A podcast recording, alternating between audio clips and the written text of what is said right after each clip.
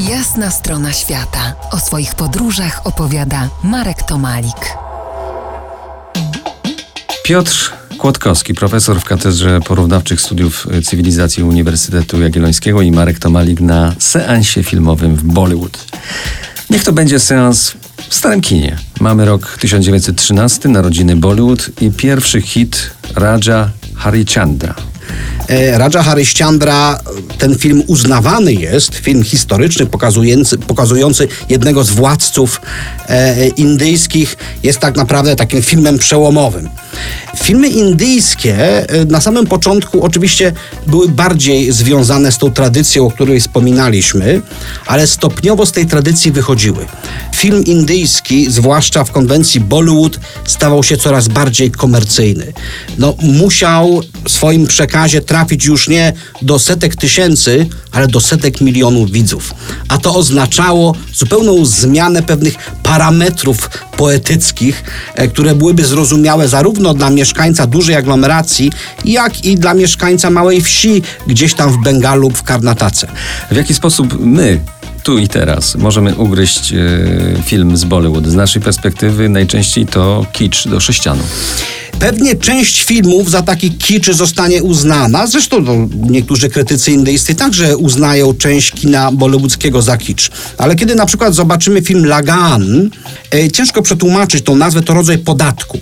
Film, który pokazuje zmagania Brytyjczyków i Hindusów w XIX wieku. O tym filmie BBC wręcz pisze. To jeden z 50 filmów, które należy zobaczyć zanim umrzesz.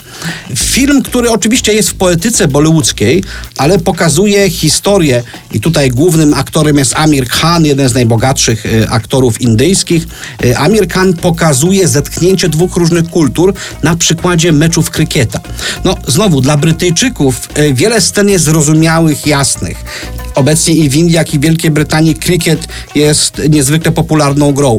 Dla Europejczyka z kontynentu ten film jest nieco zagadkowy. Ale w każdym razie on pokazuje to, o czym wspominaliśmy.